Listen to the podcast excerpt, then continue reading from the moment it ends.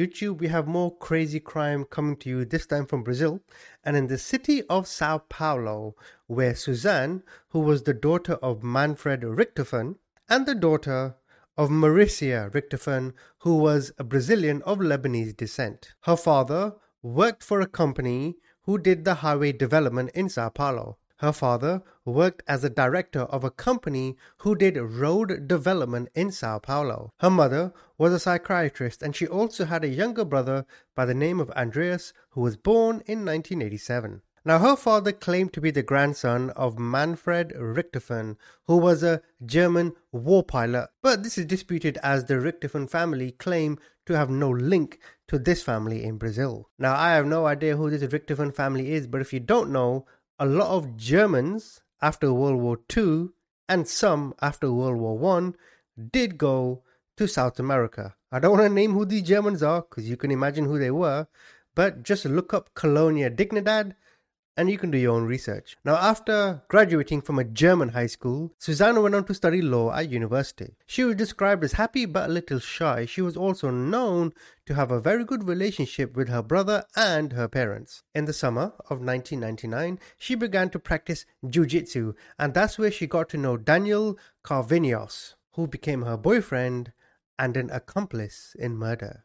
So on October the 31st, 2002, Suzane, who it seemed had been planning the murder for months, went upstairs to check if her parents were asleep. She then disconnected the alarm system of their estate. She then allowed her boyfriend, 21 year old Daniel Cravinhos, and his brother, Christian Cravinhos, to enter the house. The brothers went upstairs, saw the parents, hit them with iron sticks, and then strangled them with towels. Suzane was waiting in the living room downstairs, and after the murder was accomplished, the three of them simulated a break in by putting papers all around the house. They made a mess in the father's library, they stole money to make it seem like it was a burglary. Then they left. Suzane and Daniel went to a motel, and Christian went to go get food. Early in the morning the next day, Daniel and Suzane they go to pick up 15 year old Andreas, who was at some internet cafe at the time. They go in the house, they discover the parents, so then they call the police claiming our parents are dead, we don't know what happened, please, please, please help us. But the police officers who are not stupid, they went in, they had a look at the crime scene and they're like, hold on a minute, bruv. This looks staged. This doesn't look like a a crime scene that's just random. Everything looks a bit too perfect. So they soon began to question the family. They talked to all the siblings and all the cousins and the relatives of the Richthofen family. They said at the time that what made them even more suspicious is the random regularity in which the papers were spread, but also the alarm system being turned off. See, for them in the area, there are no criminal masterminds. If you think about it, if you're going to burgle someone's house, right, you go in, you knock the door down, you take whatever it is you're going to take, and you jet.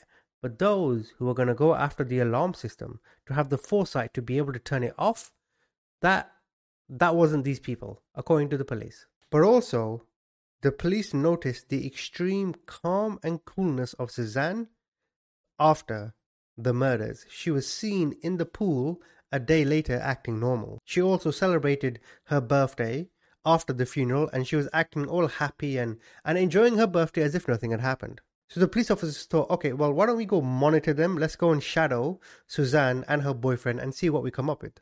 The clue came with Christian, who bought a motorcycle a few days later and he paid cash in $100 bills. And again, like I said, the police looked at these two and they were like, hold on, Daniel and Christian, they're both crooks. So where are they getting this money from?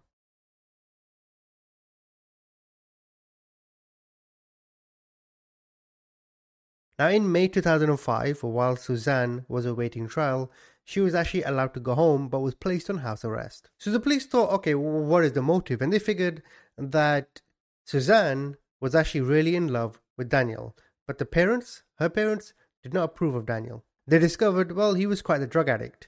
At the time in 2002, marijuana isn't what it is today, and they thought, well, this guy is smoking drugs every single day, he's always high, he can't be a good fit for our daughter. He also came from a lower class background, he was unwilling to work and unwilling to complete his studies. In July 2002, her parents went off on vacation for a while, and Daniel moved into the house with her and her siblings. And then when her parents came back, Suzane suggested to her father, Hey, can you buy me an apartment? I want to live there with Daniel.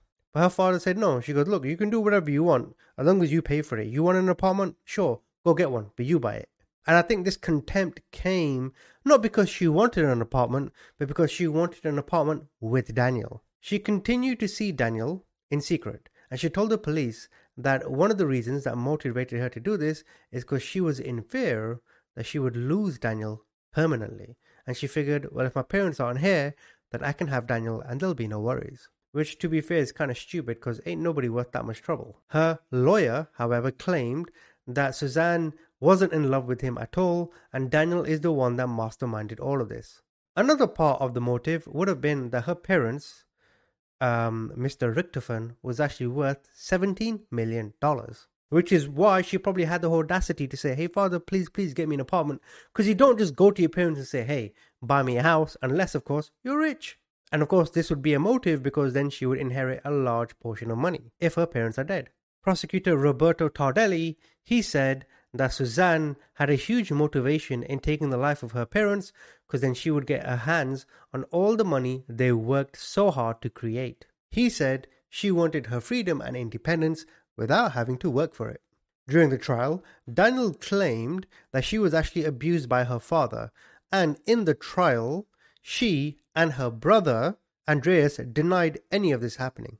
It was also claimed in the trial that her parents were alcoholics, but at the time of death, the autopsy report did not find any alcohol in their system. So eventually, after many delays, the trial began on July 17, 2006. And during the trial, as expected, she blamed the brothers for everything and they blamed her. They said it was all her, it was her idea, she made us do it. Prosecutor Roberto, though, he said, no, no, no, no, for me, Suzane was behind everything. She was the mastermind. Roberto Tardelli, the prosecutor, said, I want her to go to jail for 50 years. She was described as the personification of the evil blonde. Eventually, on July the 22nd, Suzane was sentenced to 40 years in prison. Daniel got the same sentence, and his brother Christian was sentenced to 38 years. And as of April 2007, she is in custody in a woman's prison outside of Sao Paulo. But the reason why in Brazil this became a big case was if you look at Suzane, the mild mannered, happy girl,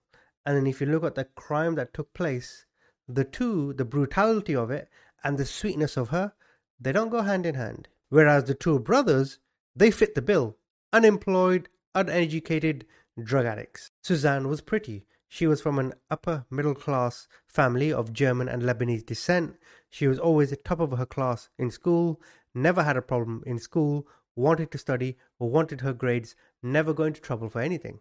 She could speak foreign languages and she did the ballet. Now, there were many people who were initially on Suzane's side, but there was a TV interview that changed everything. Before the interview, the cameras were actually already on, and her lawyer said to her, Make sure you cry. Cry out loud. We need you to seek sympathy. However, this interview destroyed her credibility. And in court, Suzane, she was calm and she was cool, while the two brothers, they kept crying. Now, when doing the research, only one word came to mind when I read about this just stupid. There's no need. If you break it down, let's take the facts for what they are, right? For what they are. You got a girl who's so madly in love with a guy that she's willing to kill her parents for it, right? And I know when you're young and dumb, and in Daniel's case, full of cum, you're going to do stupid shit. But there comes a time where you think, all right, enough is enough. It's like crimes get so bad that just thinking about killing your parents is actually okay. Because there's so many others that have actually gone through with it. And in this case, it's like, well, if you're thinking about it, okay, don't think about it. But if that's the most you're to do, fair enough. Just don't go kill your parents. And it's like to push your mind over the edge. But you could see the kind of cowardice in her as well, where she made the two brothers do it, knowing that they are madly, well, one of them's madly in love with her. They're drug addicts. She can give them money. She's got plenty of it. Um, and she probably did fall in love with um, Daniel, thinking that she could probably fix him.